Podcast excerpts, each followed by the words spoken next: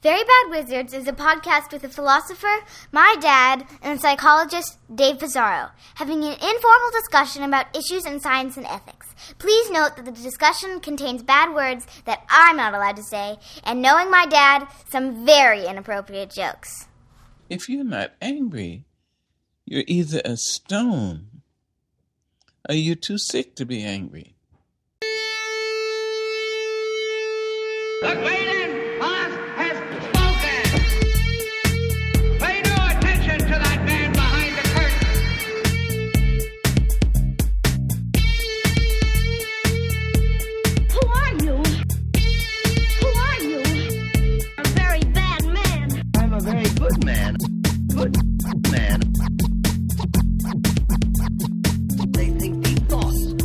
More brains than you have. Pay no attention to that man. Anybody can have a brain. You're a very bad man. I'm a very good man. Just a very bad wizard. Welcome to Very Bad Wizards. I'm Tamler Sommers from the University of Houston. Dave, you play with it at night in bed. You're not allowed to fiddle with it at work, and only special people are allowed to touch it. What is it? I know this is supposed to be one of those riddles where you think it's about a penis, but all of those things are so patently false about my own penis that uh, I have to say my iPhone. You're allowed to fiddle with your penis at work? I don't see anyone stopping me. I mean, what is the answer? Uh, it's it's kind of stupid. A smartphone. yeah, see my iPhone. I knew that. I knew that's where that was going. Yeah. Um, In the second segment, Molly Crockett is joining us to talk about outrage in the di- digital age, and an article that she wrote for um, Nature, or it was a commentary for Nature Human Behavior, and um, that's coming up in the second segment. We'll also finally get to that discussion we had a while back about that study, the unholy. What was it? The Nina the Strong- unholy marriage of evolutionary psychology and trolleyology. Yes, exactly. Mm-hmm. the paper is called. We don't know. We don't know. Listen to our discussion that we had three weeks ago or whatever more, something Yeah. something mate preference, something something moral. and then after that we'll be back with Molly Crockett. So this paper is pulling the lever sexy deontology as a downstream cue to long-term mate quality. Uh, Tamler, you um, texted me this. You lo- you loved this paper.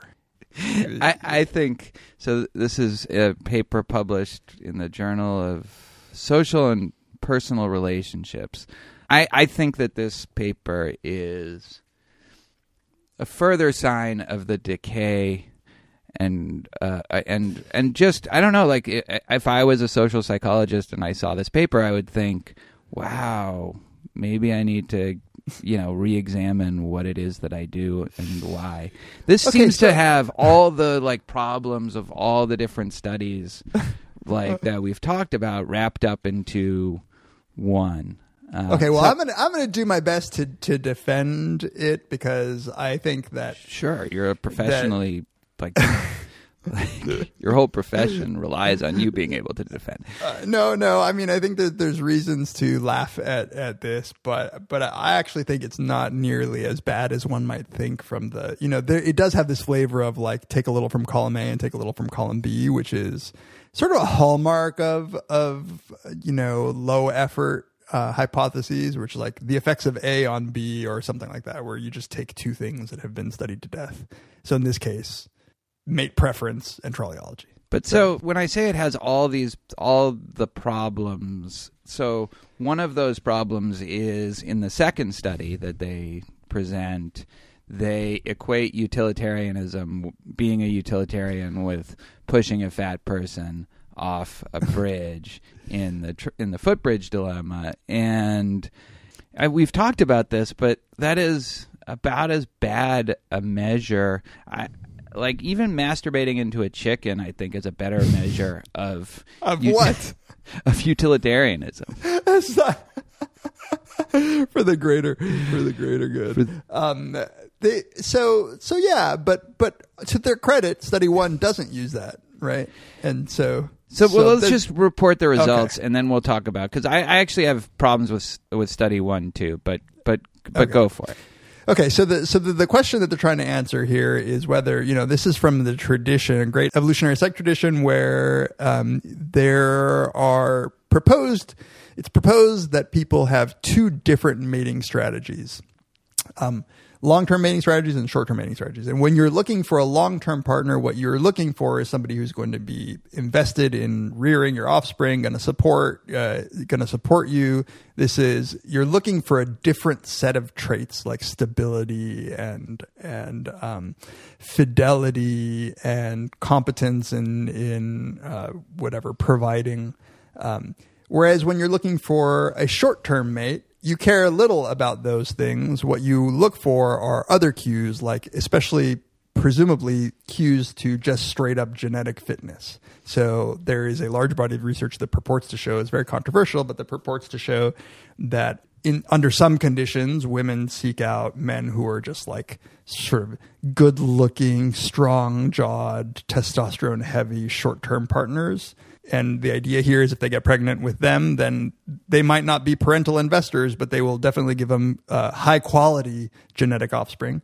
And under some conditions, they'll actually seek out like the nerdy, stable accountant who's guaranteed to never cheat on them and stay with them until you know until they die. So that's the Or that's at least until their children reach adult reproductive Exactly. age themselves. exactly. So that's in a nutshell that, and I, of course, there's tons of criticism about this, whatever, but that's just what it is. So what they did was they were uh, looking to see whether or not moral judgments of of the sort that's studied in trolleyology, as you so harshly uh, put it. Um, whether these can serve as cues. And so the idea here is that the deontologist, the person who is unwilling or is committed to doing things like not harming, that what you're communicating is a set of cues like trustworthiness and fidelity. You're you're not going to just hop on the next thing that is going to yield the best consequences. You're actually going to be true to your commitments in a way that deontology, to be fair, I think deontology really would require you to. You honor your promises, you keep your vows. Like even if there is some uh, option that would maximize your personal utility, you are you are a person of your word. So they had they described to women in study one. They described a man who was either uh, a utilitarian or a deontologist. And in study one, they only asked women to uh, report whether they would like to have short term mating experience or long term mating experience with them. like, what about no mating experience?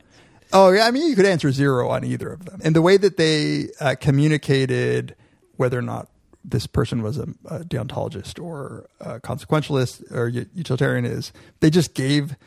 So the deontologist statement was derived from a description of Immanuel Kant's moral philosophy, emphasizing social rule adherence, i.e., the ends do not justify the means. And the utilitarian statement was framed around Jeremy Bentham's philosophy emphasizing optimum well-being for the most amount of people. These vignettes described behavioral repertoires not confining morality to one decision or implicating one target as harmful in chronic behavioral patterns. So they, so did some some decent attempt at describing them as just generally. Well, so let's they they did to their credit they give in their appendix they give the descriptions and I I, I just want to read it because I, I this is when I say that I find this it's it's not even this particular study as much as like is this what you guys do? In the same way that people say that about philosophers when you know they're fussing about counterexamples. So here's the the deontological target. Imagine this man's name is Jeff. Importantly Jeff has a unique moral perspective on life and makes decisions in a manner that reflects his perspective.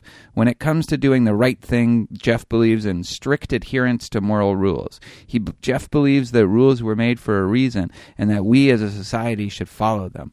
He believes that we must focus on the rightness or wrongness of actions, not on the consequences of those actions. Because of this, Jeff does not believe people should break moral rules for any reason, even if some potential good can occur or potential harm can be devo- avoided by breaking those rules. And and it continues in that vein. And now you're asking women, do you want to mate with this person in the short term? Or in the long term like what kind like it's it's it's such a ridiculous question first of all he's this guy sounds like a nightmare like strict. He sounds like some sort of like Puritan from the 1600s, and you have no sense of like what kind of person is he? Is he like funny? Is he handsome? is he say- is he like you're? you're- Well, they, I mean, so they they showed that like they're equivalently likable, um, right? So they do that, and then then I I don't, I mean. Like he doesn't strike me. I think you're just betraying your hatred toward Kantianism. He strikes me as a trustworthy person. That's to me. The problem is just simply that they've told me, "Hey, here's a trustworthy person. Would you trust them to be in a relationship?" And like it seems like, yeah, of course. So the utilitarian target, and this is the one that people did not want to mate with long term, although I just question this whole idea. And, uh, Steve has a unique moral perspective on life and makes decisions in a manner that that reflects his perspective. When it comes to doing the quote right thing, Steve believes that moral behavior is defined by the outcomes it has for those affected. Steve believes that the best course of action is trying to get the best outcomes for the most people, even if such behavior might vi- ultimately violate long-standing moral rules. He thinks that moral rules should be broken if they fail to benefit the most people. To Steve, the consequences of actions justify the means of those actions. The right thing to do is whatever creates the most happiness for the most people, even if it means typical moral rules are bro- broken, is Steve's central philosophy. So every part of that description just talks about breaking moral rules, right? Right. And I again, in the same way of like the trolley thing, even though this isn't as bad a measure of utilitarianism as the trolley thing, that really isn't the thing that utilitarians go around doing. They don't. And, and I'm not a utilitarian. I scored lower than you did, right? But I have to defend them here. They're not going around looking for moral rules to break constantly to to get the like. Usually they they're just doing things that are totally Right. fine according to moral rules, but are benefit the the the the most amount of people. I mean, so it, it, what you could say here is, and this is what I was going to ask you. I mean, the the description of the deontologist at least seems to adhere to what a de- you know. It, Yes. it might sound d- disagreeable, but it adheres to what a deontologist would believe. Right. The the description of the utilitarian is incomplete. That is, utilitarians.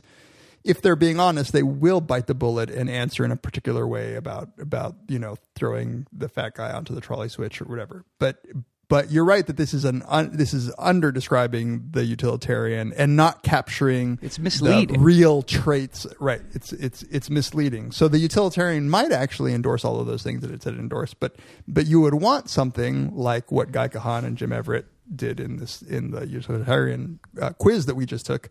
You would want something that says and this person believes that like the money that he used to spend uh, every month on sneakers he has now decided to donate to to uh, charity and if you inserted Or, that or I wonder that if this person gives thirty percent of his income to charity. How Yeah. about that? Because he Yeah. thinks that will do the most good.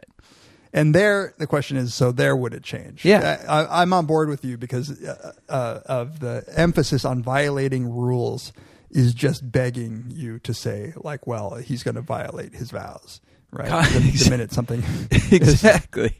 It, it Yeah. makes it sound like they're just looking for sacrificial dilemmas constantly. Yeah.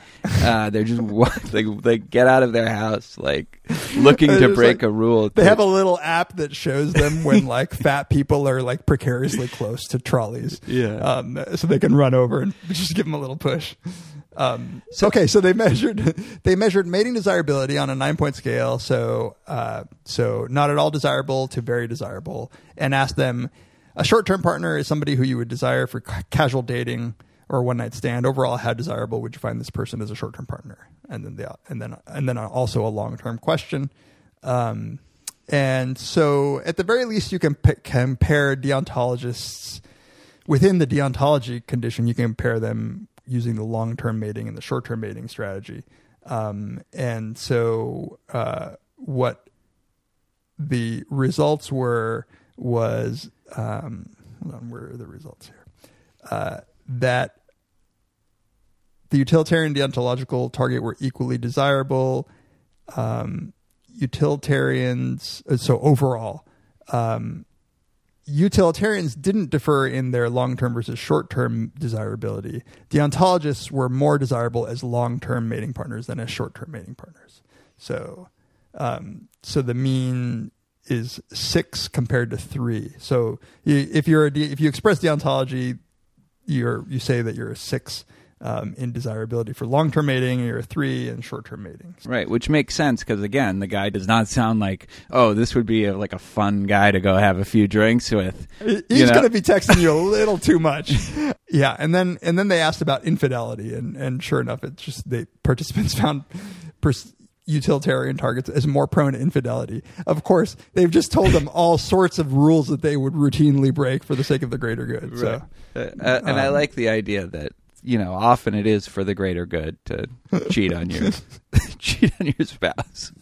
yeah, you know, it's like all these dilemmas are about torturing people to Yeah. like save the bomb from going off. But what if you have to fuck someone? Yeah, you know, exactly. that's what spies do. They fuck people. Yeah, and even if it's you're not a spy, just like it would add a little happiness, you know. like you would be a little happier, the person would be a little happier, and no one's the wiser. So Uh, utilitarianism. So then the study two, they do the same thing, but instead of giving these descriptions, they actually use the trolley problem, um, and they give it for both men and women. And if I recall correctly, it's the same thing. That suffers from more problems, though, as you say. It's not a good measure of consequent of, of utilitarianism. It's just not. I just um, think people should stop measuring whether people are utilitarians or deontologists. But Yeah, yeah, people yeah. Aren't those things. You know, there's Me some too. there's some sort of blend, and the blend mixes, and you know, there's a spectrum. Peter Singer's I mean- on one end. I don't even know who's on the other end. Yeah, like I- who's I real? You- know, like Kant. I mean, I don't mind saying that that that philosophers might have a very you know they can be classified. Um, at least ethical philosophers might be classified, but normal human beings, like if what you care about is lay moral cognition, there is no reason to believe that we don't have both of these. I mean, that's why we did the Chip Tyrone studies to begin with. Like you can just easily see it switch. And what does it mean that you easily see it switch? Well, it doesn't to me, it means that both of these views of the world are easily available to us. And depending on the circumstance, we're going to pull out one set of reasons or another. Like talk to an American about Hiroshima and they're going to say the ends justify the means. You know, talk to them uh, at another time about Americans getting tortured for information. They're going to say that you should never do that, right? Like it's not, they're not lying. They're not embarrassed at their inconsistency they're they're just simply pulling out reasons that will suit whatever problem you put in front of them. And here's why I find this paper.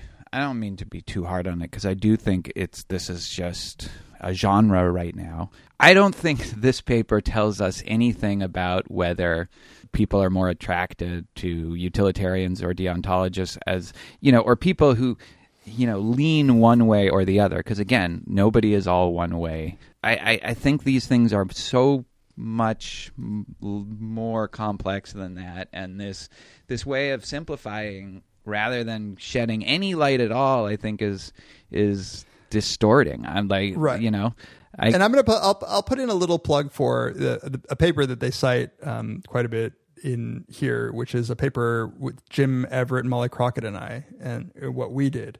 And there, I think uh, I hope at least that it was. Um, a a more nuanced conclusion. We actually had people uh, uh, read whether or not somebody responded in the utilitarian fashion to sacrificial moral dilemmas, and then we asked people um, whether or not they'd be willing to. Uh, we put them in a trust game where they could exchange money in the hopes of getting it back, and so it it turns out that people trust the the utilitarian respondents less than the deontological respondents. But I think it's important to note we're not making here any assumptions about the underlying structure of that moral judgment. It's just the person who just told you that they would throw a fat guy to their death. People take that as, as less trustworthy. And I think importantly in that paper, what we found was that if the person said the utilitarian option, but they expressed conflict, so they said, like, you know, this would be a really tough decision. I actually think that you shouldn't kill an innocent person, but in this case, it's hard. So I think I might actually say that it is is it is right to push them.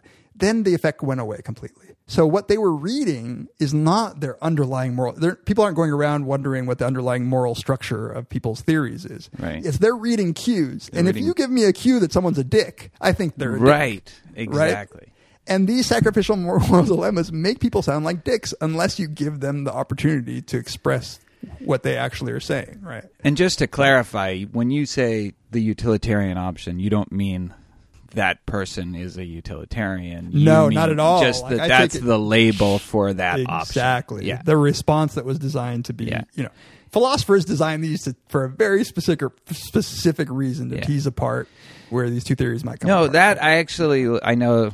I mean, you've talked about that study before. I don't know if we've talked about it on the podcast, but I know Yeah. I know the study you're talking about, and I think it, that's actually interesting. Just if you just take those words out of it, you know, those Yeah. moral theories out of it, and just say like, you know, based on what you answer to these questions.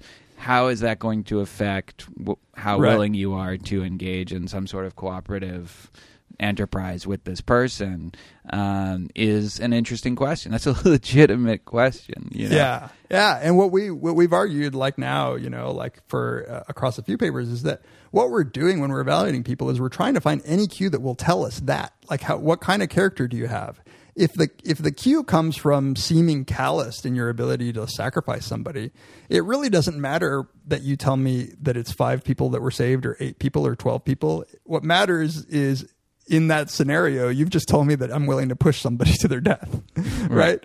So, um, so, uh, so we're just looking for any cue, and sometimes the experimenter only gives you one fucking cue. And what are you supposed to do with that? Like they just told me that they would be willing to push a fat guy to their death. What am I supposed to do with that? Here's here's a bone to the evolutionary psychologist. We have evolved to be social creatures that are dependent on other people in all of our interactions for survival, for reproduction, for happiness, for well-being, for health, and so it's really important to be able to read, you know, uh, Right, exactly. another person's character and how likely they are either to screw you over or to cooperate with you, to help you. It, it, it almost it's so confining that some elements of moral psychology has has divided the world into u- utilitarians and, and deontologists because there's so much more interesting stuff that you could do by you know just uh, abandoning that framework and going more specific and fine grained about what it is that we're looking for.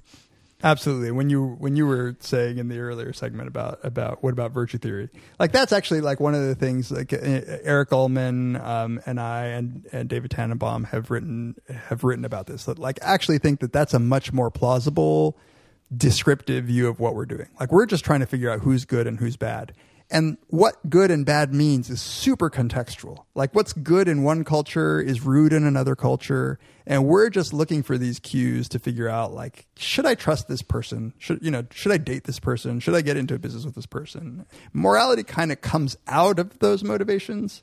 It's not something that's just built into you as like a, either rule bound or, you, you know, consequence bound or whatever.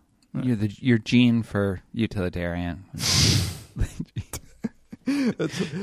Yeah. Did I ever tell you, by the way, about those studies that um, if you just ask people, like a true utilitarian would be, uh, you can use sacrificial moral dilemmas to measure a true utilitarian. And what you ought to expect is that if you're killing a person to save three people, you'd be slightly less likely to endorse that than, than to kill 10 people, than to, to, I mean, than to save 10 people, than to save 100 people, right? So a true utilitarian would be sensitive to that. So what you can do is you can vary that and you can show that some people are sensitive to that. But for these people who have psychopathic traits, it's just that they're okay with shoving someone to their death. So all you need to do is ask them. If you ask in a separate set of studies, would you be okay pushing someone uh, over a footbridge to their death?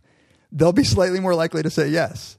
So you you can tease apart the part that is about the callousness that allows them to push someone and the part that is their sensitivity to number. Yeah. It's such a fucking dumb way of measuring this. and uh, and it just gets entrenched. You know, this I is a, and then it's Yeah. like once this is your paradigm, you know, you can either try to create a new paradigm that's virtually impossible, or you can like leave the the field. You know, Like, Yeah. you don't have Yeah. a choice really. You know, it's it's true, and what I remember at one point realizing when like the moral psychology had like become popular, and I I knew the moment where it had it had kind of jumped the shark, um, or at least become entrenched when I started seeing papers or and getting emails from people saying like, "Hey, I want to measure the effects of like X on moral judgment. What? Uh, give me some measures of moral judgment." And people just started inserting the Jon Haidt "fuck your chicken" Right. scenarios as like just their measure of morality, completely missing even Jon Haidt's nuance about Right. like what these examples were trying to show. Right? They just took it as, "Hey, give me your measure of morality." As if, as if there was anything that was like, you know, And then they'll just like to justify that, that, that that's the the right measure. They'll just go Haidt 2001. Exactly. exactly. Exactly. It's it's super frustrating. All the nuance gets lost and it gets entrenched, and then everybody shits on it, and it gets out of popularity, and then like something else comes along. It's like I guess that's how all sad. fields work, yeah, except for physics, they make progress. There. right? They actually doing something worthwhile. Uh, that was our discussion. Hope you enjoyed it, and we will be back with Molly Crockett. Just a note to our listeners: this is the last time. Actually, until the end of that segment, and I guess our promo, where my voice will be bearable to listen to. I was really sick during the Molly Crockett, the initial Right. Molly Crockett interview. So, And my voice is just shitty as always. But stick around to the end because we ended up actually talking to Molly a few days later. There's an addendum.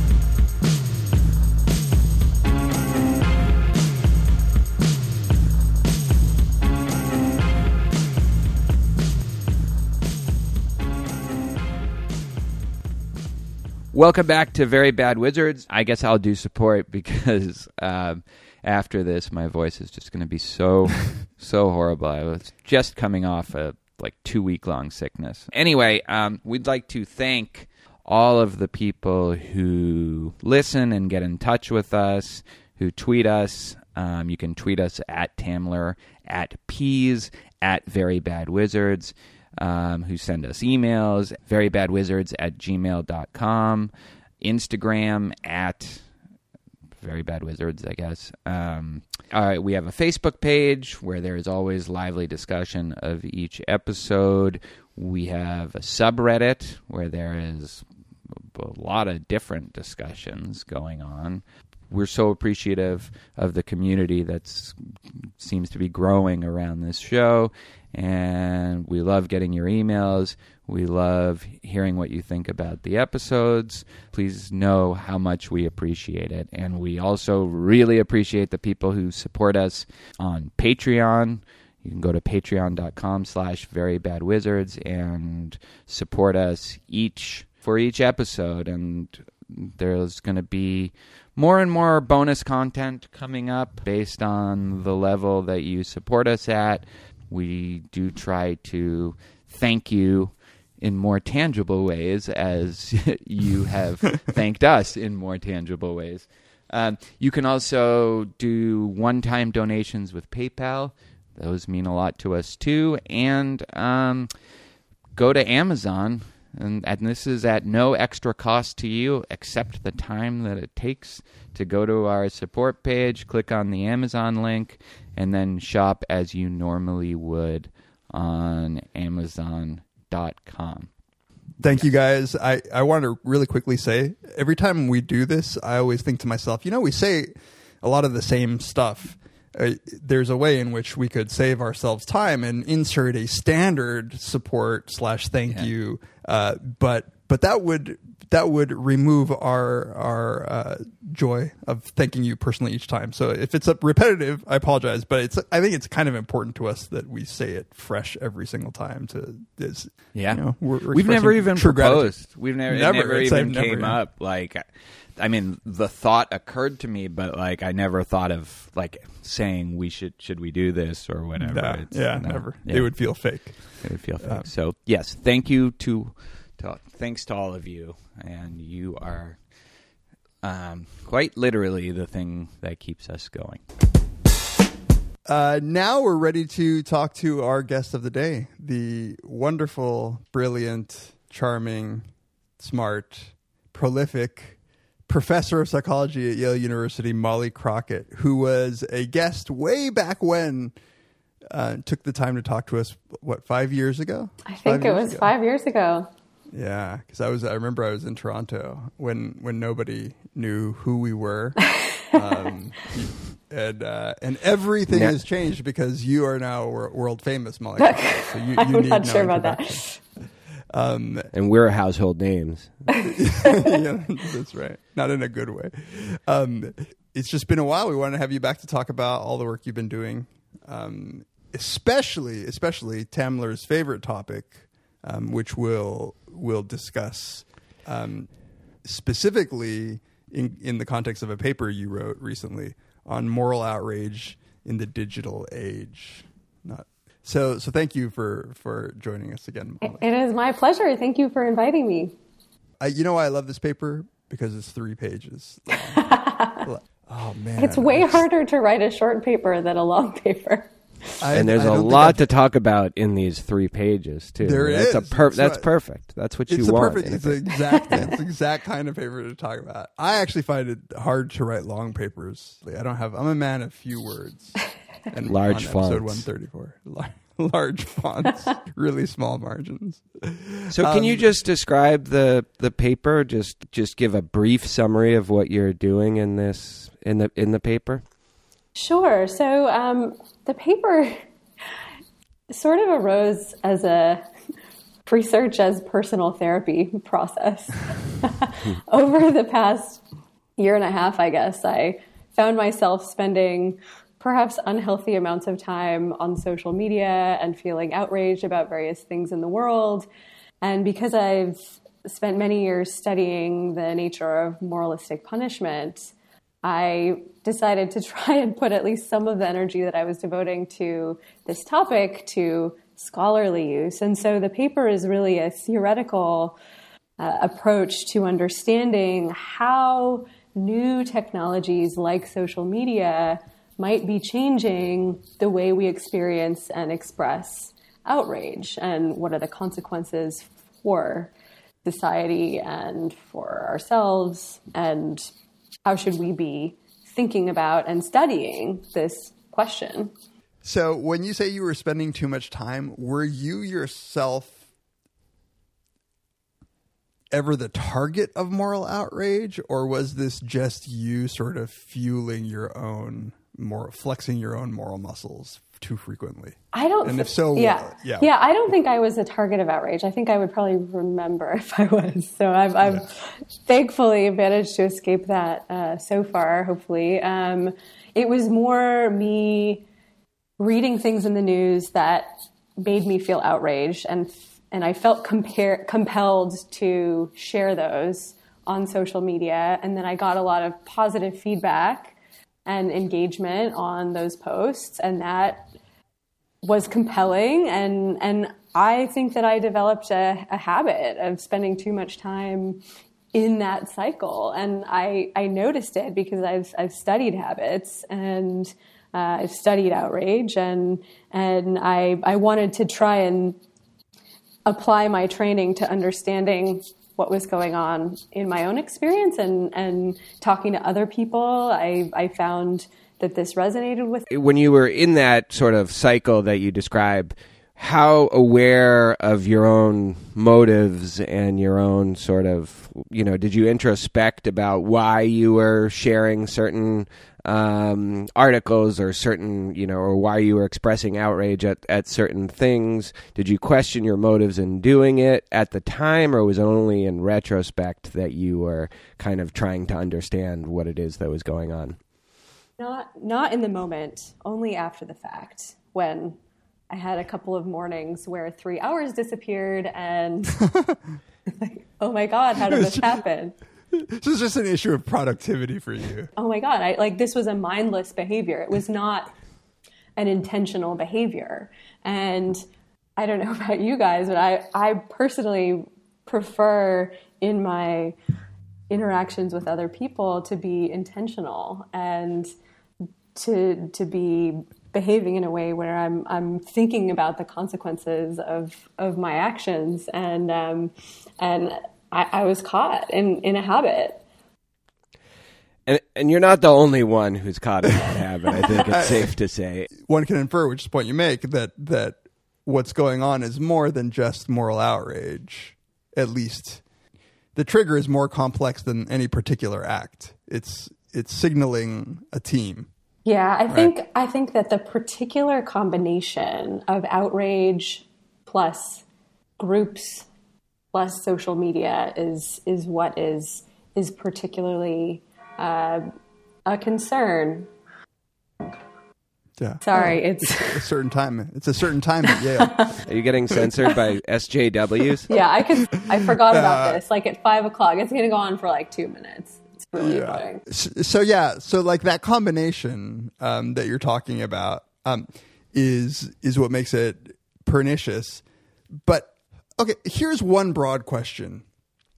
Like one possibility is that moral outrage is changing in some qualitative way. That is, the things that we, uh, um, the the way that we feel the emotions or the triggers are are changing, or this is, and I, I don't know really how to make this distinction hold, but it's just all this is doing is making all of the outrage knowable to people in a way that wasn't before. Just like I can say, I like chocolate ice cream on Twitter, and now whatever thousands of people know I like chocolate ice cream.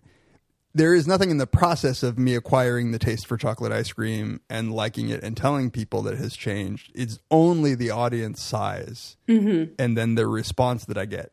The other thing is something that you are hinting at, which is that moral outrage is because people feed off of it, it's actually, or people get rewarded for it, they're actually expressing it more and more and feeling it perhaps for, or expressing it for even more trivial things than they would have before. Yeah, and and one thing I want to really emphasize, and we'll probably emphasize at several points during this conversation, is that my goal in writing this was identifying a set of questions to be answered, as opposed to offering any definitive answers, because I think there's a whole lot that we don't know about what's going on when you take a moral emotion that evolved in a particular context and then put it in a totally different context. And your question is really uh, gets gets to the heart of the really interesting theoretical problems, which is is outrage experienced in in an online setting like is the emotion itself different? I mean, I think that the most sort of parsimonious prediction is that it's not different. It's just it's just being triggered more. But then I think it's important to ask about the dynamics over time because there's research that points in both ways. There's research on sort of rumination and uh, expressing anger and aggression, leading to to more anger and aggression expression in the future. But then there's also ideas around burnout and uh, and sort of uh, habituating to these stimuli. So I mean, there's a lot we don't know about what's happening to the emotion itself. Right, because one possibility is that it, it could be like what some emotion researchers call just an as as if sort of emotion, sort of like like fear experienced in a horror film is fear ish. Mm-hmm. It's right, it has some Yeah. of the qualities of fear, but nobody's really having like you know the HPA axis overreacting and like PTSD. I mean, pr- presumably not. Yeah. I mean, I think that people who still express outrage over a t- Trump tweets, you know, like I can't believe that they are still actually feeling the full fledged The full outrage force of it. over. It's been two years that he's been doing this, and that people have been paying attention to it. It's, I don't know. It just seems like there is something else that's going on when people reliably express outrage at those things that I can't imagine is like being outraged in a real interpersonal situation. But like, so I'm sympathetic to what you're saying, but at the same time, it's like you know, like getting punched in the face multiple times do- doesn't like diminish the pain of getting punched in the face multiple times. I have the feeling, Tamler, what you're expressing, but everything that I see makes me think that they are like because they keep doing it, and it can't just be for like upvotes or whatever the equivalent is, likes. I, I, well, Molly, you, you give in the paper uh, a lot of reason why they might be right. They that the cost of outrage in the digital age have gone way down of expressing outrage, and the benefits, the social benefits, have gone up. So wouldn't one expect people to be and as you as you write, wouldn't you expect people to be expressing outrage even in cases when they didn't quite feel it to the same degree? Yeah, I mean, I think that is one of the one of the intriguing hypotheses is that the technology could be in some ways and for some people divorcing the experience of outrage from the expression of it and i mean it, um, i think that it's likely that there's not a perfect correlation between the two and i mean if you think about it in the framework of habits. Like what habits do is they sort of they they outsource some of the cognitive effort to to like stored motor representations right? And so um, things that traditionally get rewarded if you do them over and over again become habitized and that saves you the cognitive effort of having to decide to do that thing in the moment. And the the hypothesis and again like we need more data to really test this idea but it could be the case that expressing outrage gets some positive reinforcement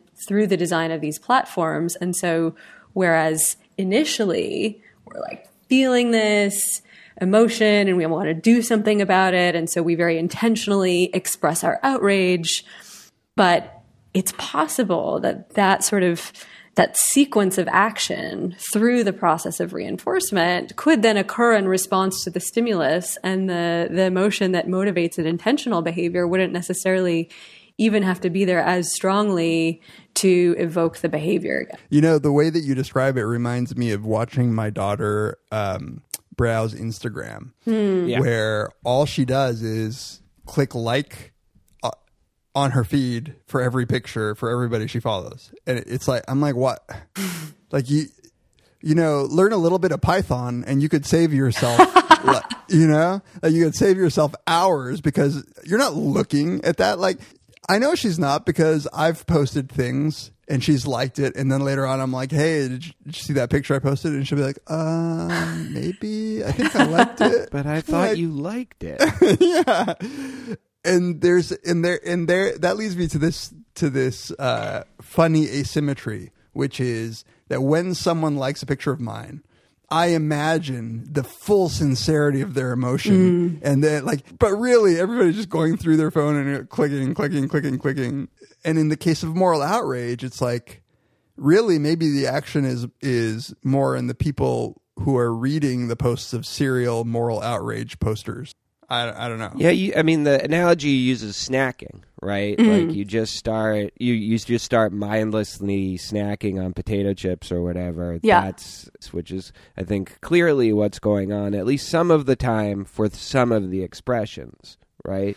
That's what it feels like to me, and and I I'm I'm planning some some studies to see if it's there in the data. Oh, you're so you're so careful. You're so careful about your claims. I take it already as established, but uh, what kind of studies are you doing? Well, so um, right around the time I was working on this, I I saw this amazing paper uh, from uh, from NYU, and the first author is Billy Brady, and he's working with Jay Van, Van Bavel and John Jost, um, looking at uh, at how expressions of moral emotions go viral on Twitter. It's this beautiful paper, and they show that um, every moral emotional word in a tr- in a tweet, which they define as uh, a word that has both moral and emotional content. They use various standard uh, dictionaries to define these words. Uh, every moral emotional word in a tweet uh, increases the likelihood of being retweeted by 20%. This is especially the case for uh, tweeting about political topics like gun control and gay marriage within network. So these moral emotional tweets go viral amongst people who agree with you politically. I think there are a lot of really interesting analyses you can do with this kind of social media data. So, um, Billy, who let, who was the first author of this paper, is going to come work with me next year in the lab, and we're we're planning some work to really test out some of these hypotheses. You say that um, in the competition for advertising revenue, um, content that is an invitation to outrage, mm-hmm. it gets gets more gets more clicks. Yeah.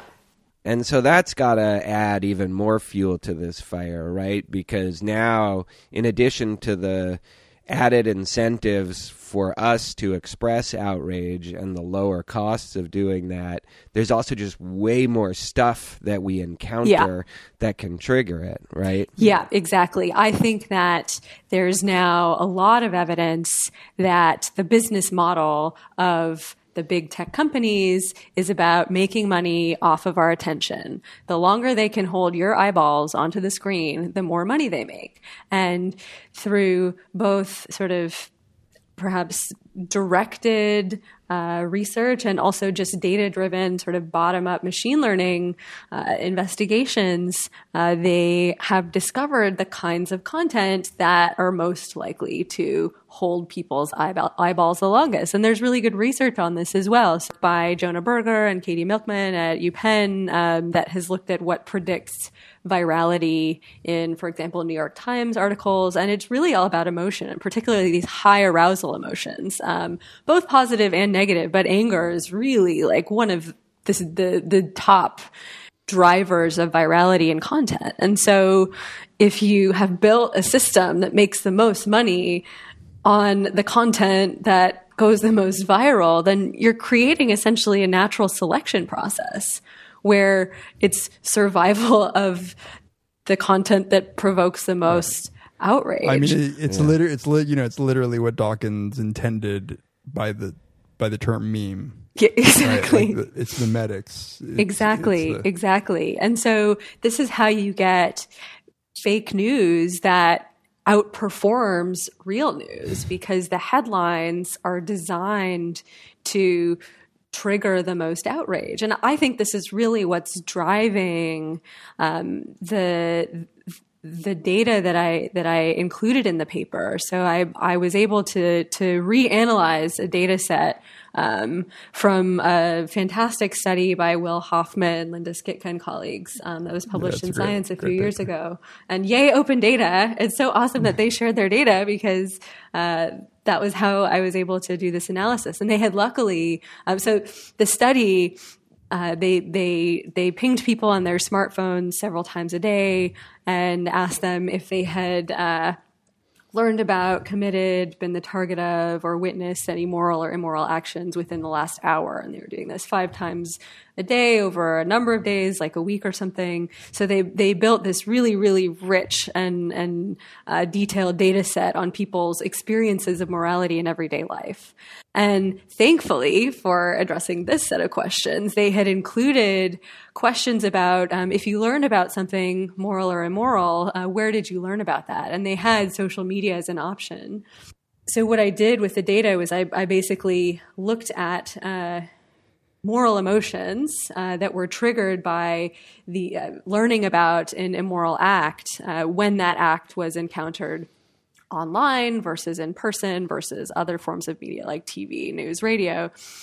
And I I found that that outrage was strongest when learned about online, when the immoral act was learned about online relative to to uh, acts in person and other forms of media. And like, I think what's driving those differences is that it has to be different content because, like, I Yeah. like if if you're just looking at sort of medium effects on on uh, uh, controlling for what the act is, like I, I think the effects would be really small if non-existent. So I Right. I can't It's say like bombing a bunch of innocent people versus getting cut in line. Right, exactly, exactly. So I, I, I don't think that um, this data can, I, this data is ambiguous with respect to whether it's the content or uh, the medium that is that is uh, driving these differences. And I, I think it's likely to be content um, by virtue of the fact that online platforms are selecting for a particular kind of content that is, is going to be a sort of amplified um, outrage.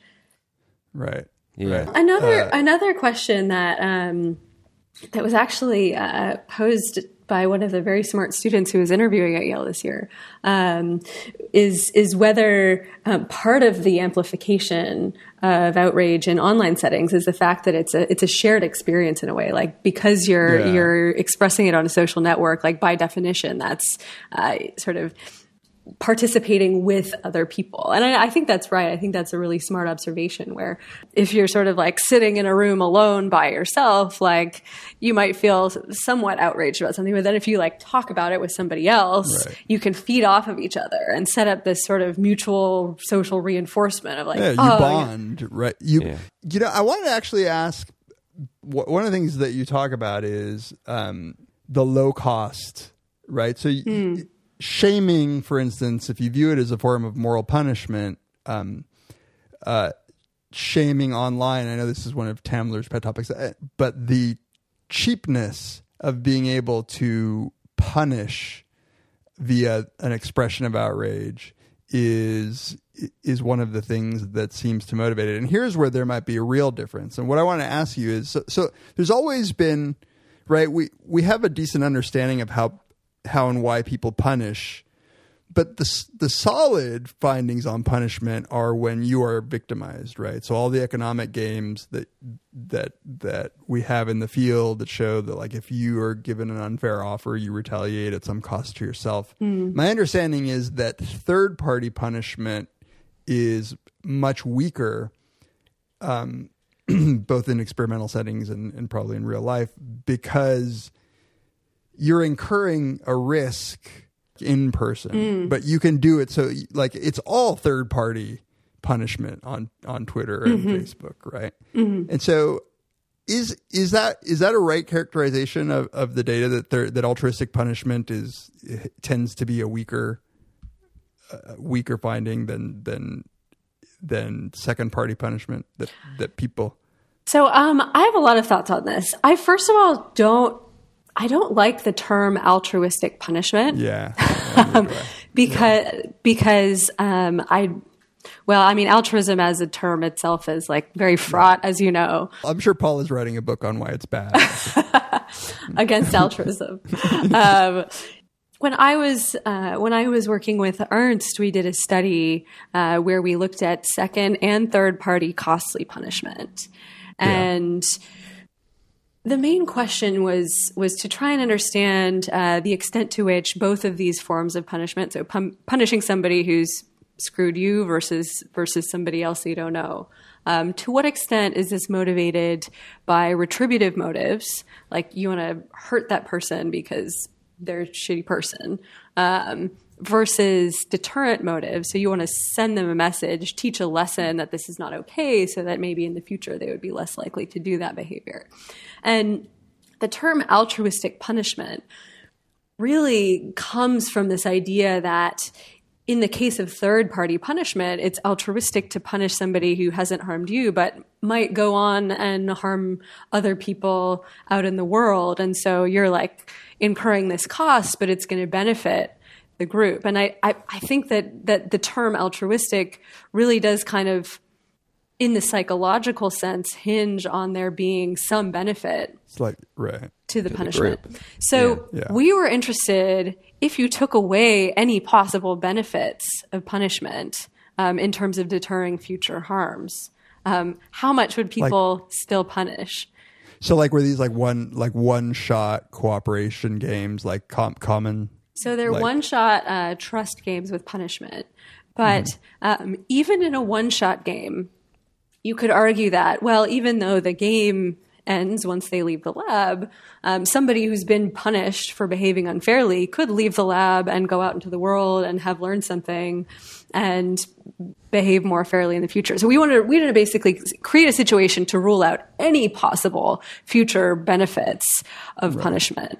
And we did that by by creating a admittedly artificial situation, but this is what we do at experiments sometimes. Um, we created a situation where you could reduce the payoff of of somebody um, to punish them, but they never find out that their payoff has been reduced. If somebody behaves unfairly and then they they walk away with a low payoff, they don't know if it's because the pie size was small or because the pie size started out big, but then they lost money due to punishment. So in that way, we can directly control whether we tell people who are being punished that you've been punished or not Right. both kinds of punishment can satisfy retributive motives because the payoff is reduced, Right. but um, only fully transparently communicated punishment can teach a lesson to the other person.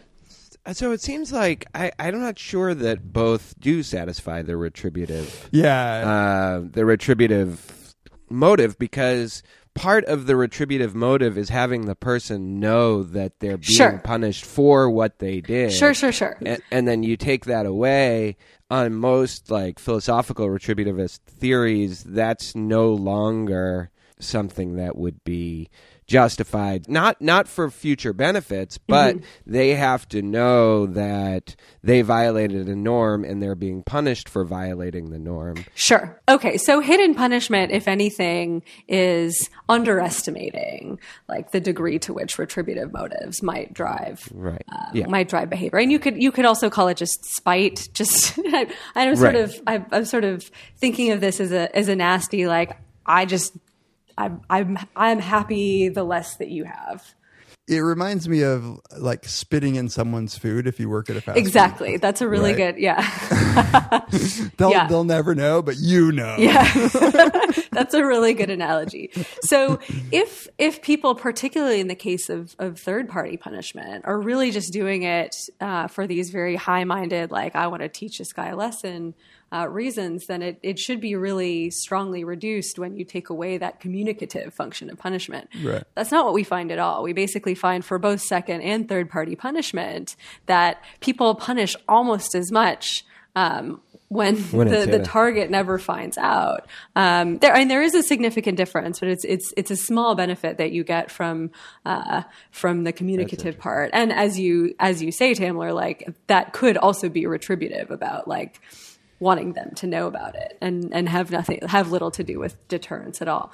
So, and Well- I, I think that both second and third party punishment um, contain an element of like of Schadenfreude of of of nastiness, um, Yeah. and people are unwilling to report this. By the way, so in that same study, after after the after they made their decisions, we asked them to rate sort of like, oh, how much did you punish because you wanted to teach them a lesson versus how much did you punish because you uh, because it was fun and it felt good, and like people really don't want to endorse these motives that are a bit nasty, but are their behavior suggests that that is driving their choice. One one of the things to go back to this to Dave's question that he alluded to earlier. If you express outrage not in the form of paying, you know, a dollar to make somebody else lose 50 cents or whatever, but if you actually tell a person off in a real interpersonal situation in public or even in private, like, that's a really scary thing to do. Yeah. that- you know, like it could be physically scary depending on the situation, or it could be even just the embarrassment of it or the you know you don't know how the person's going to the unpredictability of, of of where that's Yeah. going to go how other people will react i mean this is all of like middle school and high school is people trying to decide whether or not to tell other people how they're behaving is wrong and suffer the social consequences of doing that and that's the thing that it seems like is completely removed on social media unless you're Yeah. expressing outrage at your own sort of group or your own uh, the people that you know already agree with you on most things right Absolutely. I mean, it, it's it's super risky to express outrage and punish in person um, because probably if the person who you're you're targeting is committing a, a norm violation, then they're also maybe somebody Yeah, who would they're like more willing to like fuck you up. yeah. So I mean, it. Uh, one example that comes to mind um, is the the the. There were two people in uh, in Portland who uh, approached a man who was making racist comments, and he had a knife, and, and one of them one of them Right. died, another was severely injured. So, and it, it is literally life threatening um, Right. to express to, to, moralistically punish somebody uh, in real life. And and um, online that's that's reduced. Although I will say that um, that um, particular groups of people vulnerable groups of people can be very very vulnerable to um, abuse online that can spill out into Well, yeah, the that's what I was world like say. doxing It's- right Yeah, because when it crosses over, you know, I'm thinking again of of Jay's like that beautiful chart of the red and the blue networks, Mm-hmm. um, where you you see how little interconnectedness there is, but there are some nodes there that leak into the other side, and the Yeah. cost of expressing moral outrage if you are a person who has followers that are even one degree of separation away from you, you will incur some cost. Like you, Yeah. you know, you'll get, and there are some people like, I think who are just more likely to inhabit those worlds, Mm-hmm. like the the middle part. And I wonder if those people in the actually, I kind of feel that way. I know we have listeners who vary quite widely Mm-hmm. in their opinions, and I, that that actually keeps me in check from from expressing just because I know, like, oh, well, no matter what I say about this, like, this, I'm gonna get shit. I'm gonna, Yeah. like, you know. Oh man, you gotta. We need a Dave uncensored on. So yeah, I mean, I guess that uh, there's something there's something that seems important about being willing to undergo some sort of risk. It shouldn't be the risk of getting you know killed, but it should be some sort of risk or some sort of social cost in order to express outrage. So it isn't that cheap. Then your outrage has greater value. And um, and also you'll use it more sparingly and not in cases where it probably isn't warranted and all you're doing is just you know signaling to other people that you're on the right team Yeah, and I think there there needs to be like in order to be socially effective, outrage expression does need to distinguish between really, really, really bad stuff and just mildly bad stuff. Otherwise, it, it sort of loses its it loses its uh, fidelity as as a signal of of of the lines you shouldn't cross. Does didn't by matt defi- damon get in trouble for saying that? Oh,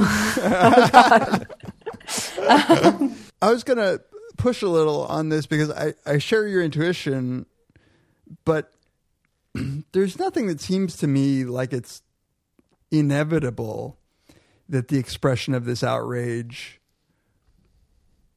is th- that cheap expressions of outrage, and by cheap here meaning easy to express and communicated, that that alone would degrade it.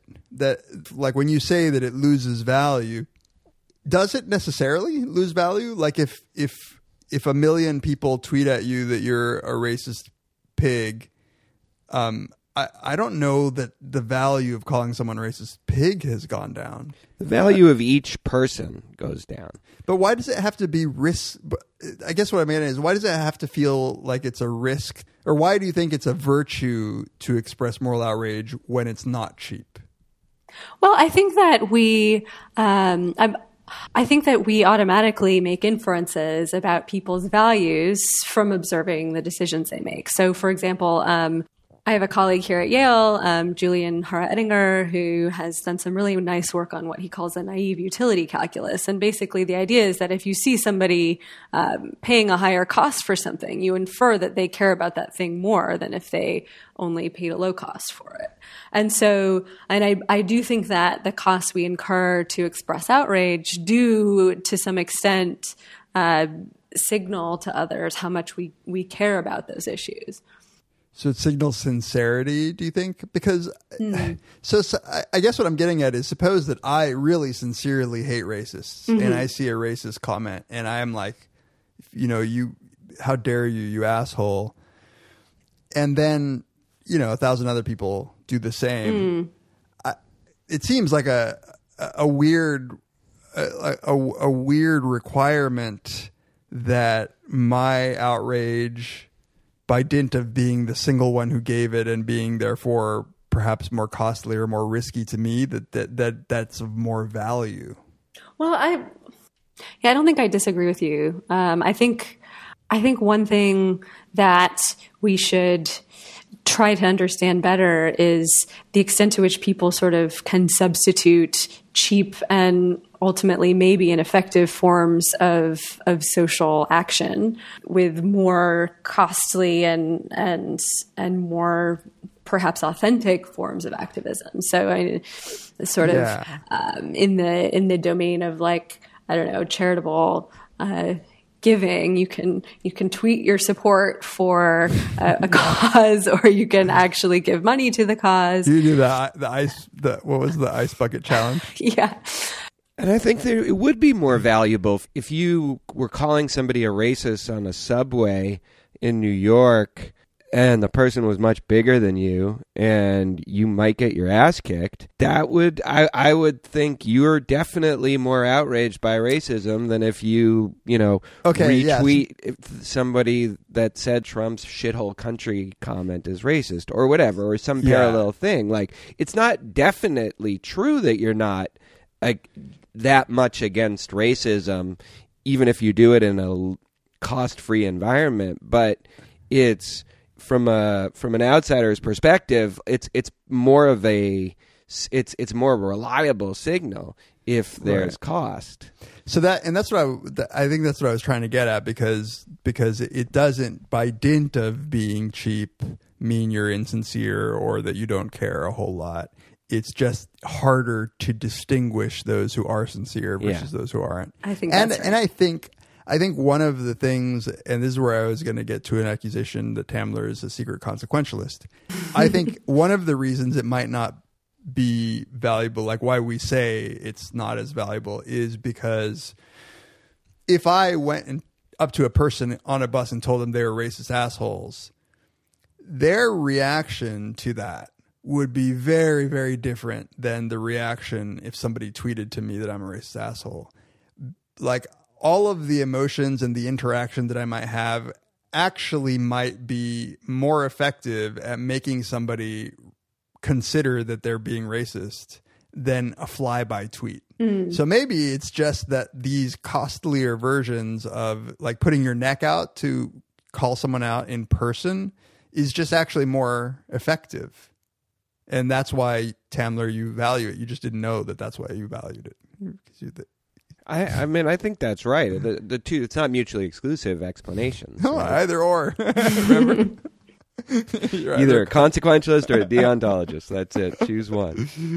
Can I ask you, uh, Molly? So the other part of this paper is that you say the social benefits of outrage expression are diminished in these kinds of environments, and the social costs can be increased. So you talk about deep the way it deepens divides and social mm. polarization, declines in trust. Can you can you talk about the the costs of this outrage phenomenon, this explosion of outrage?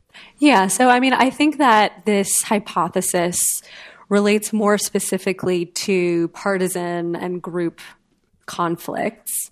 And I should also say that uh, the evidence is right now still quite mixed in terms of whether this is actually happening. So uh, there is a, a lot of evidence for homophily in social networks. People cluster together with like minded people. But whether we are living in echo chambers is still controversial. There's evidence for this, there's evidence against this. I, I think the sort of extreme version of echo chamber can't be correct because we all uh, you know. what would we be reacting to? well yeah, exactly. Like obviously there is some information flow between uh, different partisan groups. I mean that that's that's clear. And it, and it seems like a useful distinction to be made is between um, sort of the consumption of information versus talking about and interacting around information where maybe there uh, the boundaries are quite fluid when it comes to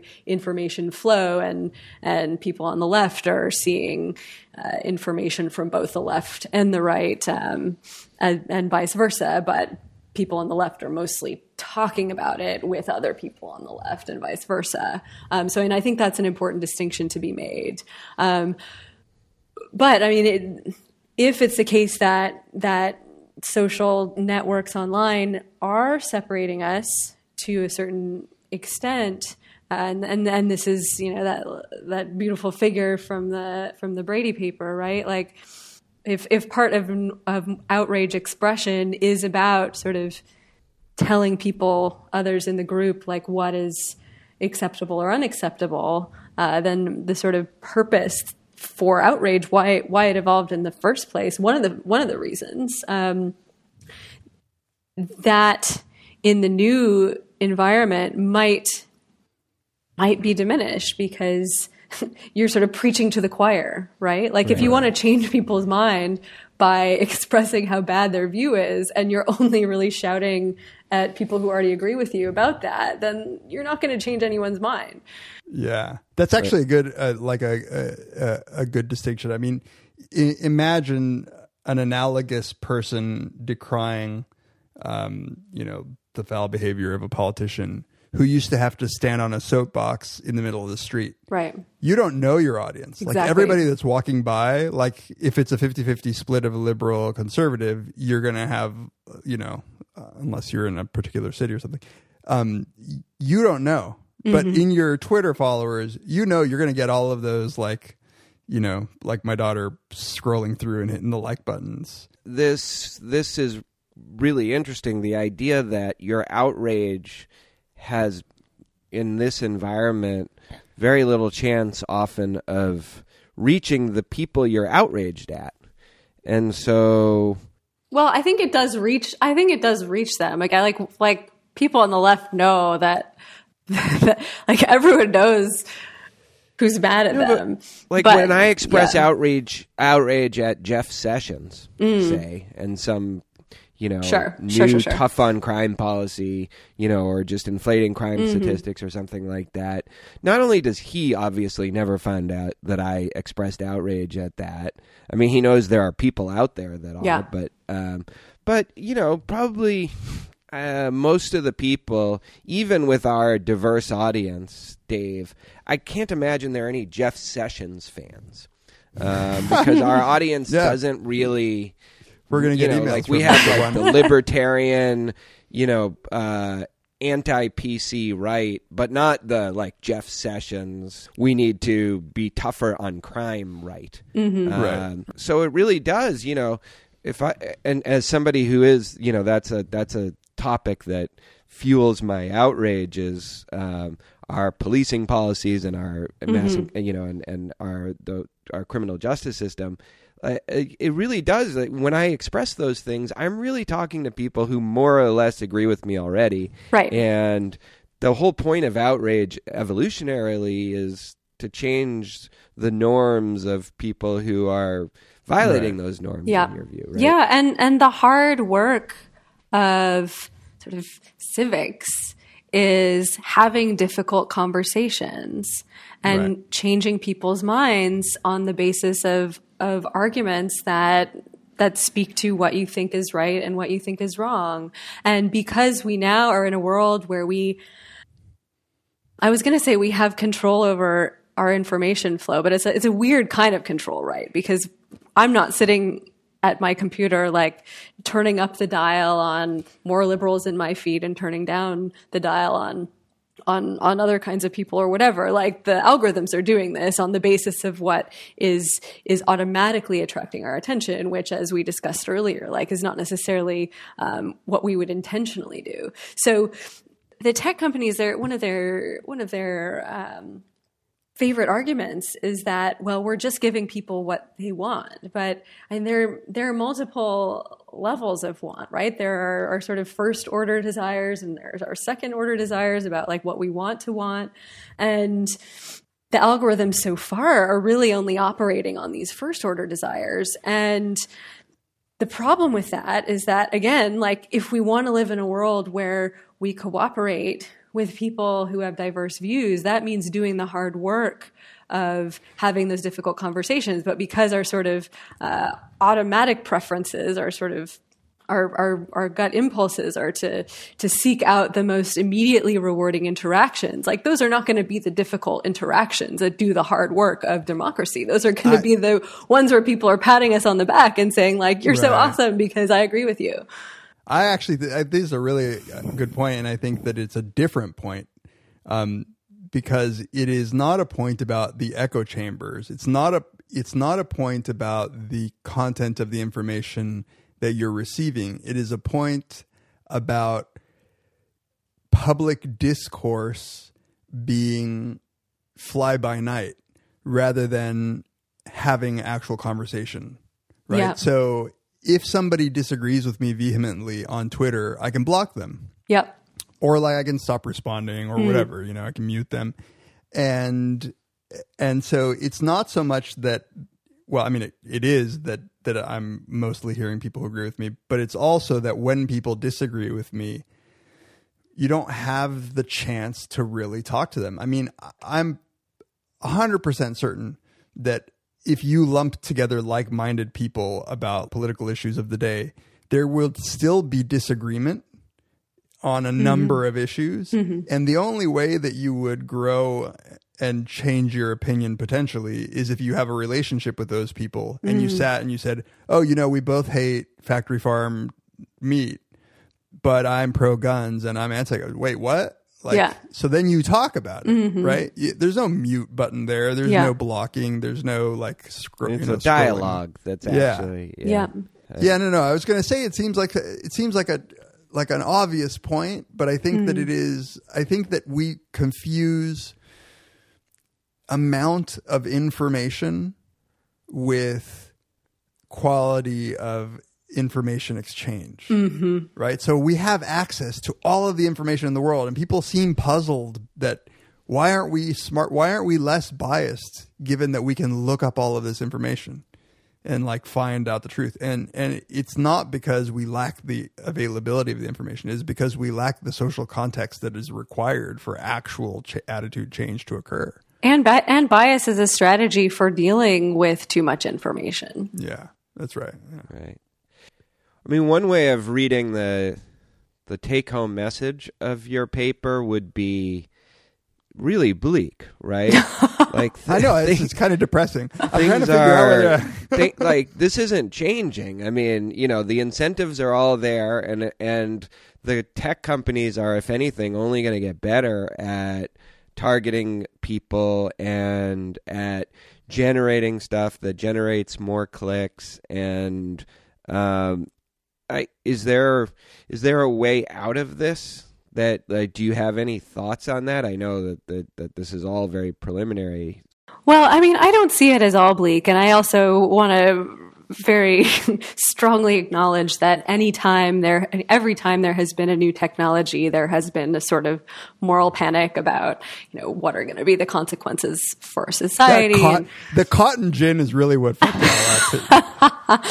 um, so I mean, again, I, these are these are a set of questions, and I, I I think that that the paper does does lay out somewhat of of a roadmap showing where things could go wrong um, if if some of these these hypotheses turn out to be correct. But I mean, first of all, I I think we need to know how much of a risk uh, particularly uh, polarization.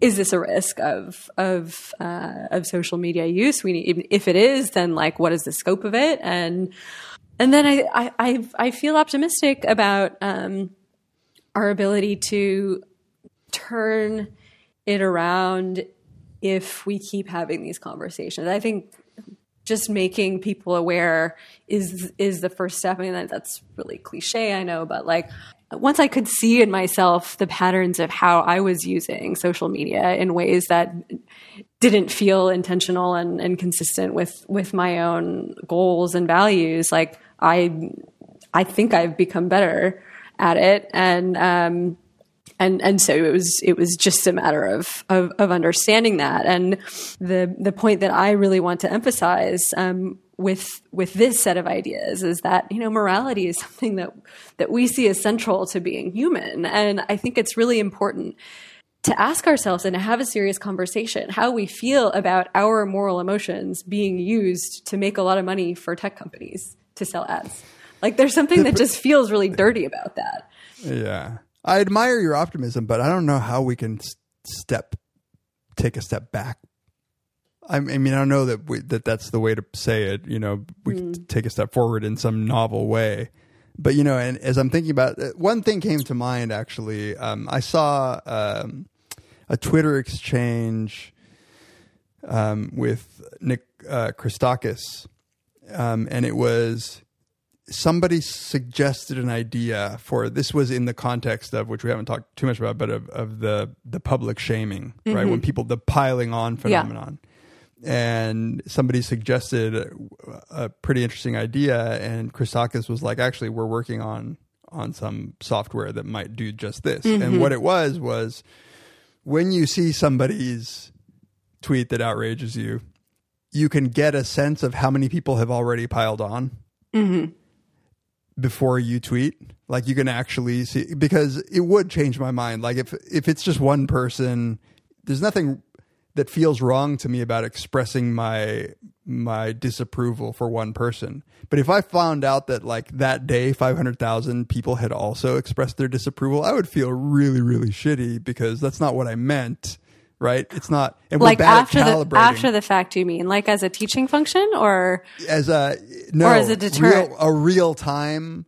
But what about And- like what about I don't know what about social norms? Like I don't know if if I like feel outraged about something and I see 500 other people 500,000 don't other people are outraged about it too I it was very underdescribed, obviously, because it was a tweet. I imagined it as some some warning signal that, like, hey, enough people have have already Yeah. chimed in on this, or like maybe even Yeah. a prediction graph. That, yeah maybe people. I don't know it's tricky because like then you're getting into like then you're getting into the territory of having to make judgments about what is enough and I mean this is actually People would game it too. People, would say, let's see how, Well, let's I see mean- how many people. I've I've often gotten asked the question like, well, is this all bad? Is more online shaming always bad? And I'm I'm not sure that it is because I mean I think mm. you know you you have to consider the particular injustice or norm violation that we're talking about, and there are certain norm violations in society that have gone seriously underpunished, and if social media is just turning up the dial, then for things that are at equilibrium, so to speak, then you're going to make more type uh, type one errors, so to speak. Um, but there's always a balance between the false positive and the false negative, right? So, I mean, it, Right. this is So- a, this it's is a given it's definitely philosopher, given a- This is a philosopher question.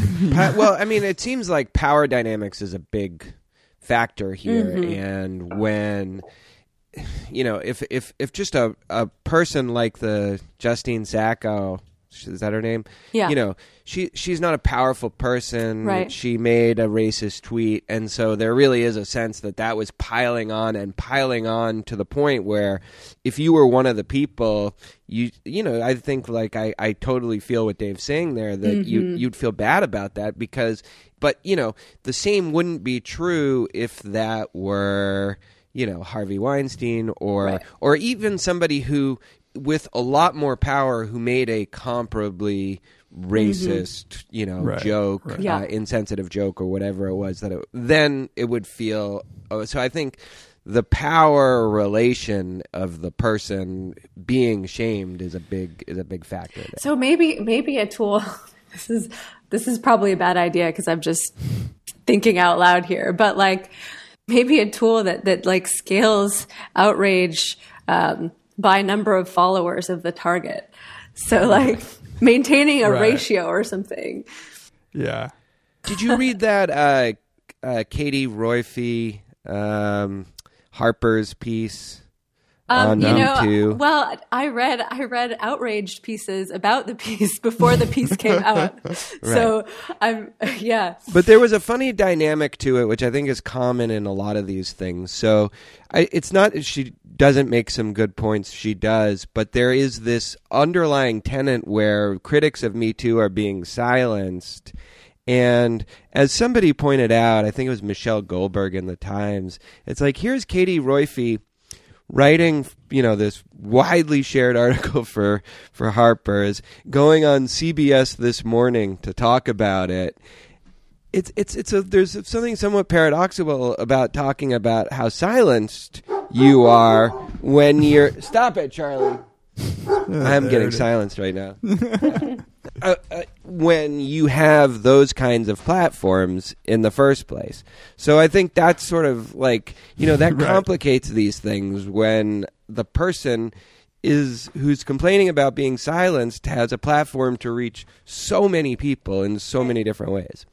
Yeah. It it makes me want to, in Tony Soprano's mom's voice, say, "Oh, poor you." but at the same time, she did get a ton of shit for it before it was even published, and there was a lot of you know. Um, and I Well, think is- so. It's a really complicated issue. Like you don't want to minimize like how a powerful person might feel when they're like when a Twitter mob is after them, but at the same time, it is people do seem to be a, complaining a lot. You know, people with in public about how they're they're afraid to say anything. I, I think that, that that we can also distinguish when when Molly you're talking about you know the the goods versus the ills of social media. I think that that the most for what it's worth, the most powerful forces of change in the way there's it's another time at Yale. Um, uh, the the most powerful sources of of whatever you want to call it, I don't know if real change has occurred or at least awareness, mm-hmm. have been the voices of women who at at great risk to their career mm. took to media to talk mm-hmm. about it. Mm-hmm. So there, it's like, yeah, me, social media is facilitating the spreading of this, but the value comes from the original, the original person who who shared this actually being going going out on a limb and mm-hmm. taking a big risk like these people who who could have who could be blacklisted. Yeah. and once that stops happening and i think this is there's nothing that's that much at stake for them.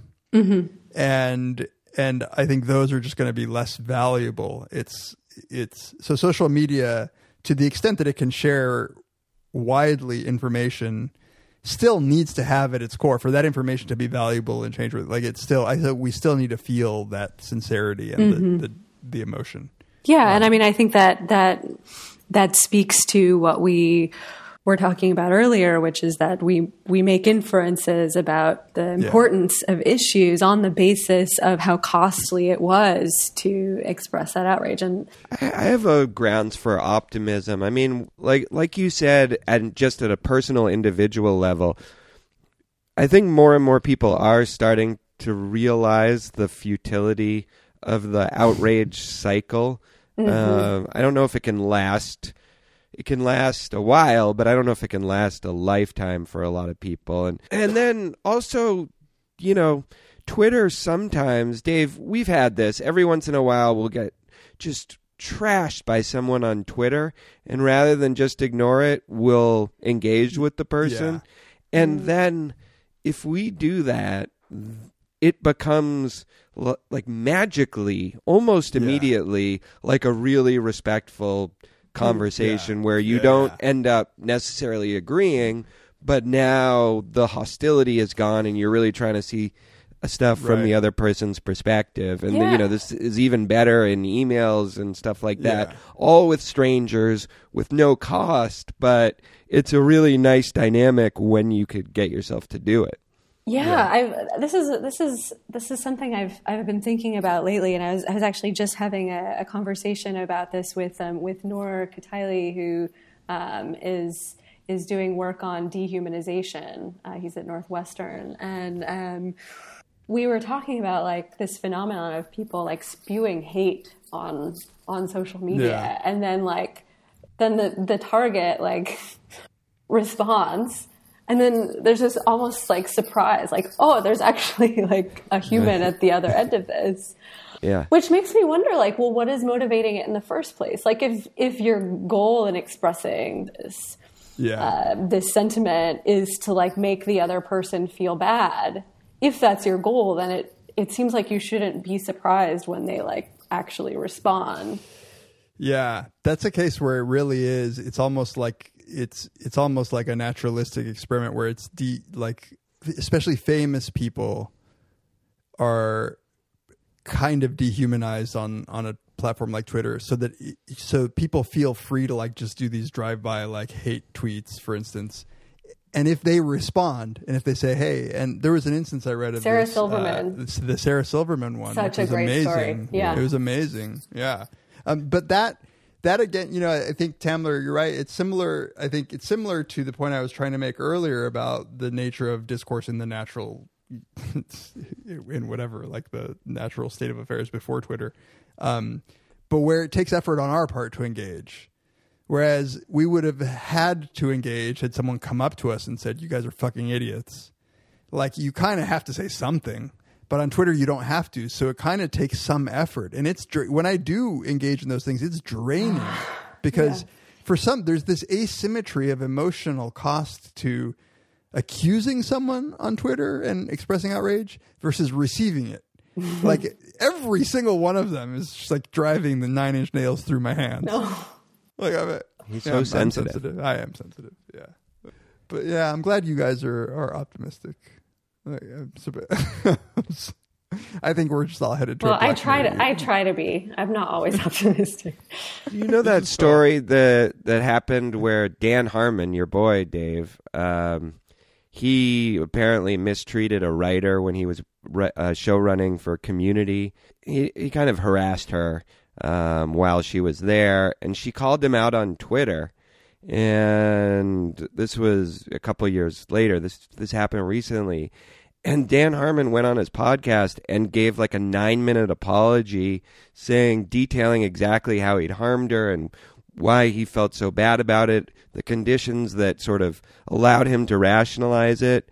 And she was, and, and so she, she- you know, she then tweeted out that she was so, so relieved to hear him do it and that she forgave him. And, it was a really nice example all through like Twitter and podcasts of like the kind of thing that we're we're talking about. Um, Yeah, uh, that's why I like the podcast format. It gives gives you know people are patient to listen that long, but it really allows for for way more nuanced discussion than whatever the 280 character limit.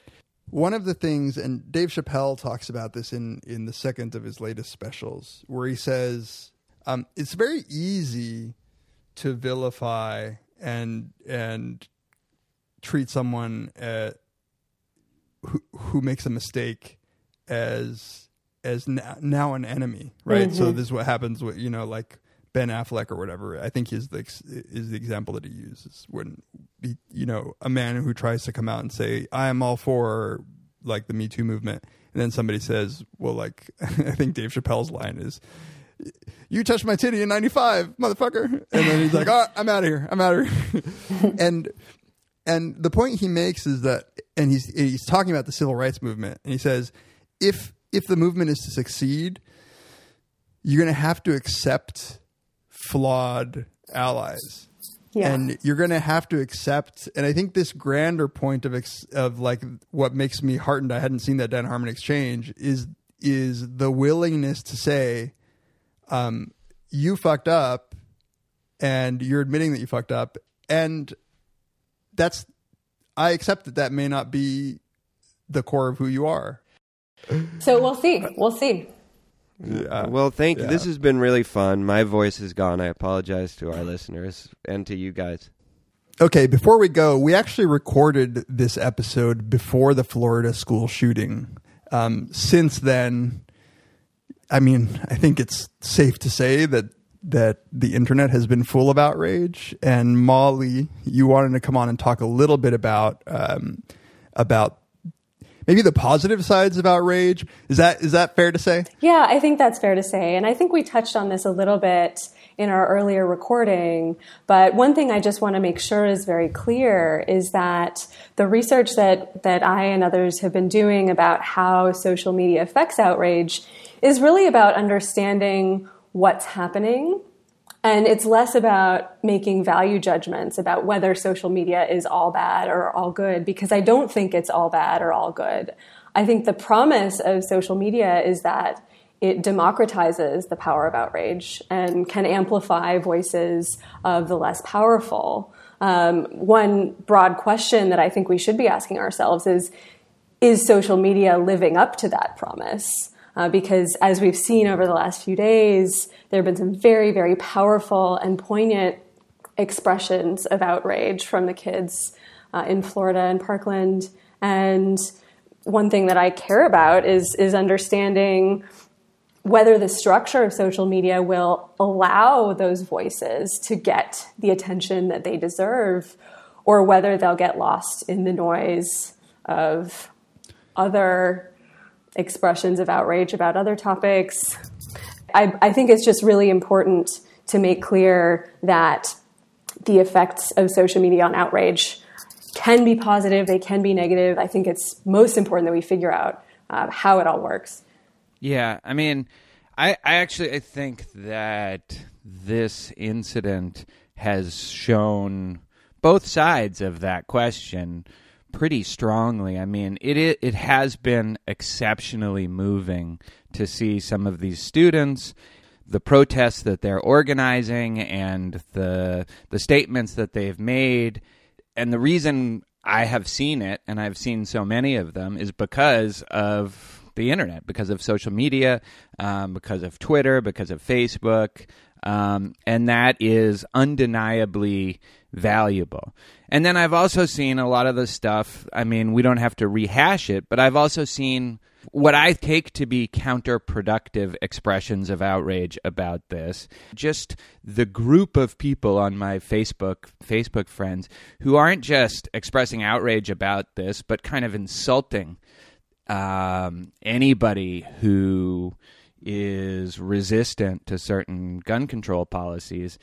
And I just don't think that's the way to persuade people by insulting them. And, you know, one of the things that the students have done is actually, I think, I don't know, maybe they have the potential to convince people who aren't already convinced Yeah. by this. You know, it's one thing to convince me. I you didn't they, as as moving as I found it, I have the same beliefs as I had before about gun control, but if they can reach people who have different beliefs, that's that's the key, right? That's how this stuff gets changed. Yeah, and the the real question here is if they can reach those people. And one thing will, that will be important to watch in the coming weeks is whether this can be a national conversation or whether it becomes polarized. And there's some some relevant data. I was I was reading a couple of days ago a paper published in 2015 in Psych Science by Pablo Barbera and colleagues. And they looked at tweets following the Newtown um, school shooting a, a few years ago. And they're able to see the extent to which tweets are being shared across ideological uh, groups or only within liberal and conservative groups. And what they found with Newtown is that in the very first couple of days after the shooting, it looked like a national conversation. It was not very polarized. People were retweeting others who were both similar and distant to them ideologically. But after a couple of days, it polarized, and then it became two conversations one with liberals shouting at each other about how gun control was needed, and another with conservatives shouting at each other about how gun control was not the solution. And so one question is whether this shooting and the conversation around that on social media follows that same pattern or whether these kids are able to continue making this a national non-polarized conversation. Of course, what we have now, which we didn't have to the same extent a few years ago with Newtown, is bots injecting themselves into the debate and driving these more polarized conversations. which is you know you you can imagine why it's such a ripe terrain for for sowing this kind of hostility between the two parties and the fact that there are other governments that are taking advantage of it is in one sense is is not fully surprising. It's that's what you would do if you had certain goals to undermine the cohesiveness of a rival nation. Well, mm-hmm. to me, what it's illustrating is the natural course of things that that that people, much like you know, salesmen over a hundred years of of accruing knowledge about how to con people, um, snake oil salesmen, like that they had some pretty deep psychological knowledge about about how to how to game people. That that this is what. What what bots are illustrating is just a, a filtered, reduced, dumbed down way of doing what people have been doing all along. And one question that that I think that is ripe for for at least some descriptive analyses is is whether or not I mean when I look at what happened in Florida, this seems like it has a chance of of making more of an impact than other instances mm-hmm. because because the high school students themselves are taking to action Yeah. and and I I think for various reasons, new you know Newtown obviously the little children weren't on Twitter and, and they weren't going to organize marches, and Yeah. and I think that you know one of the themes that we were discussing before is that that digital outrage might be cheap in in a variety of ways, mm-hmm. and I think in this case that the capacity of the children to actually have their voices heard by the the sort of the internet platforms and to actually do physically like the- you know whatever they're planning protesting mm-hmm. by, by walking out. And and also importantly that they were that they were expressing their feelings as the shit was going down. I know. and they were like communicating to the world. I mean it's just re- reminiscent of of the power of the images of vietnam to Yeah. to change minds you know it's it, the question of what, what are the essential ingredients to move something beyond the cheapness to to actual change Yeah, I was thinking the same thing uh, on on Friday and Saturday.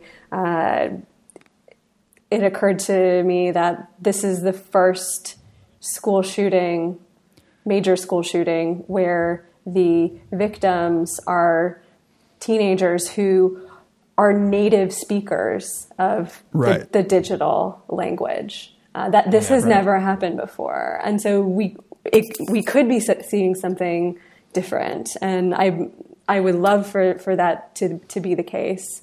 Um, the real question is whether those of us participating in the online conversations are we going to do more than that? Are we going to show up at a protest? Are we going to donate money to uh, to support the movement? Um, and, and even just we'll see. vote in midterms, which you know, like a lot of people don't do.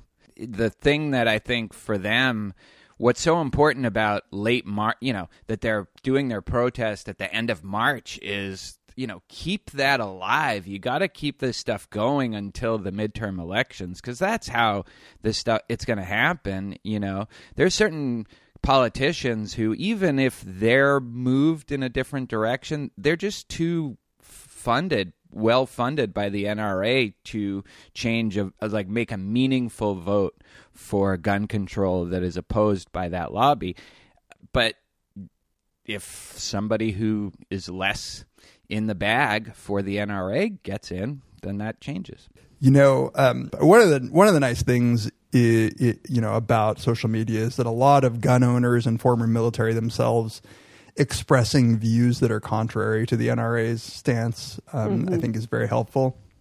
Um, but so I'm clicking through.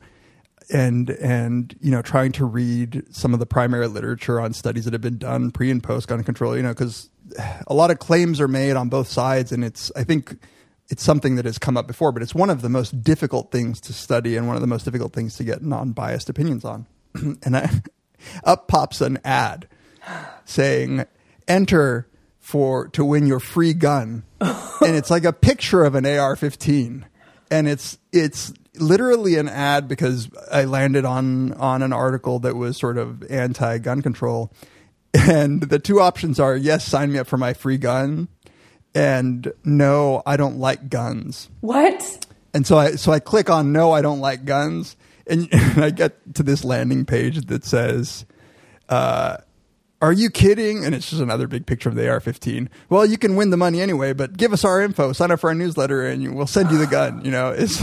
And Oh I was, God. I think, struck by how how rare it is that I even enter neighborhoods on the internet where that's the kind of ad I would get served up Yeah. and that this must be this is some people's normal you know normal ads mostly i just get ads for you know f- adult friend finder Penis pills. exactly I just don't know how to get an accurate read on the pulse of the nation on this issue. Yeah. I mean, I was consumed by social media over the weekend, and after spending probably too much time reading those posts, I thought, oh, this is going to be the change. Like Right. everyone, everyone clearly is, is, is outraged about this and finally maybe something will be done about gun control. And then I went onto Twitter and I just clicked on the hashtag March for Life.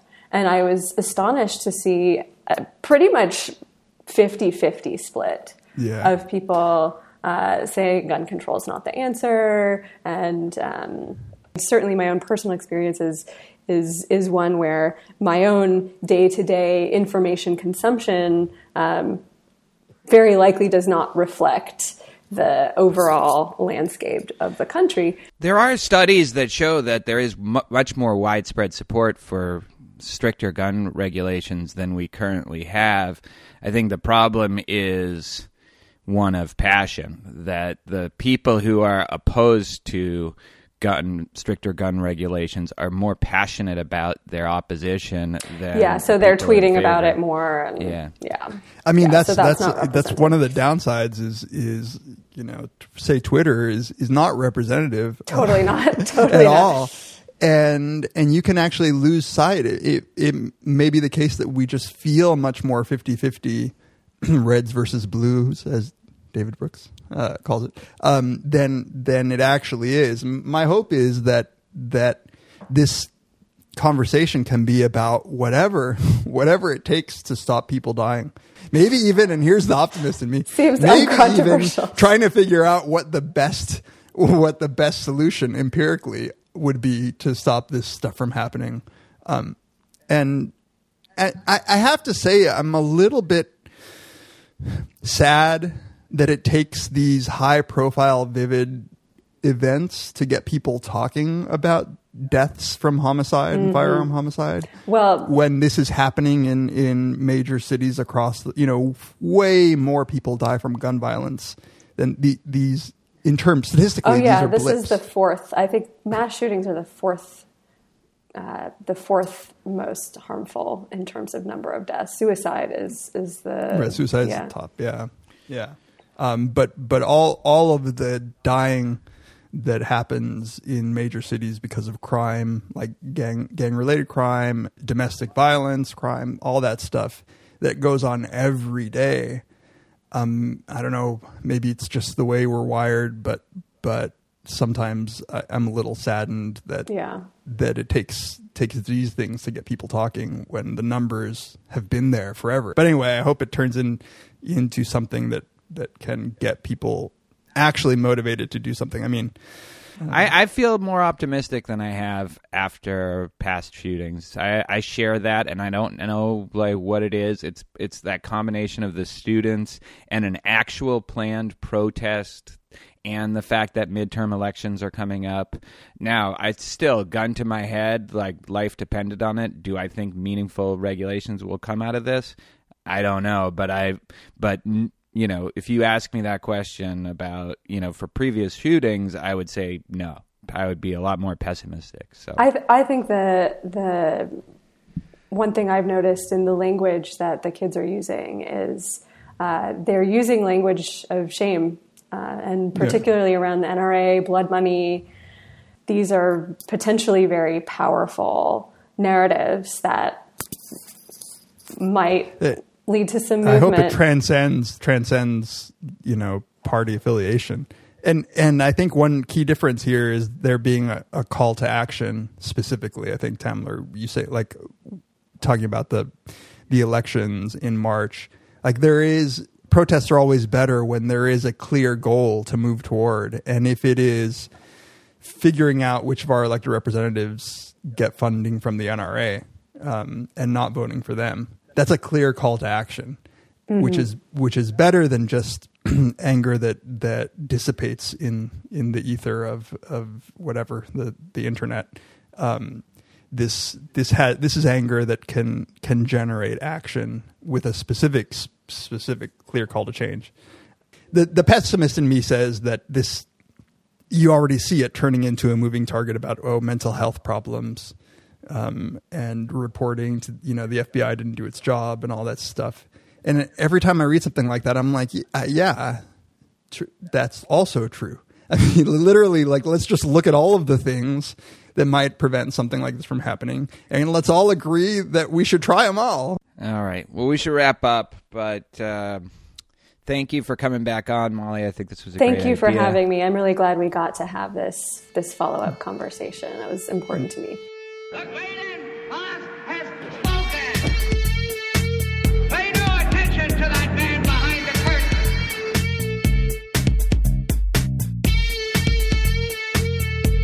Who are you? Who are you? A very bad man. I'm a very good man. Good man. They think deep thoughts, and with no more brains than you have.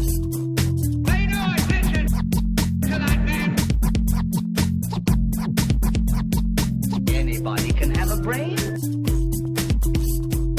You're a very bad man. I'm a very good man. Just a very bad wizard.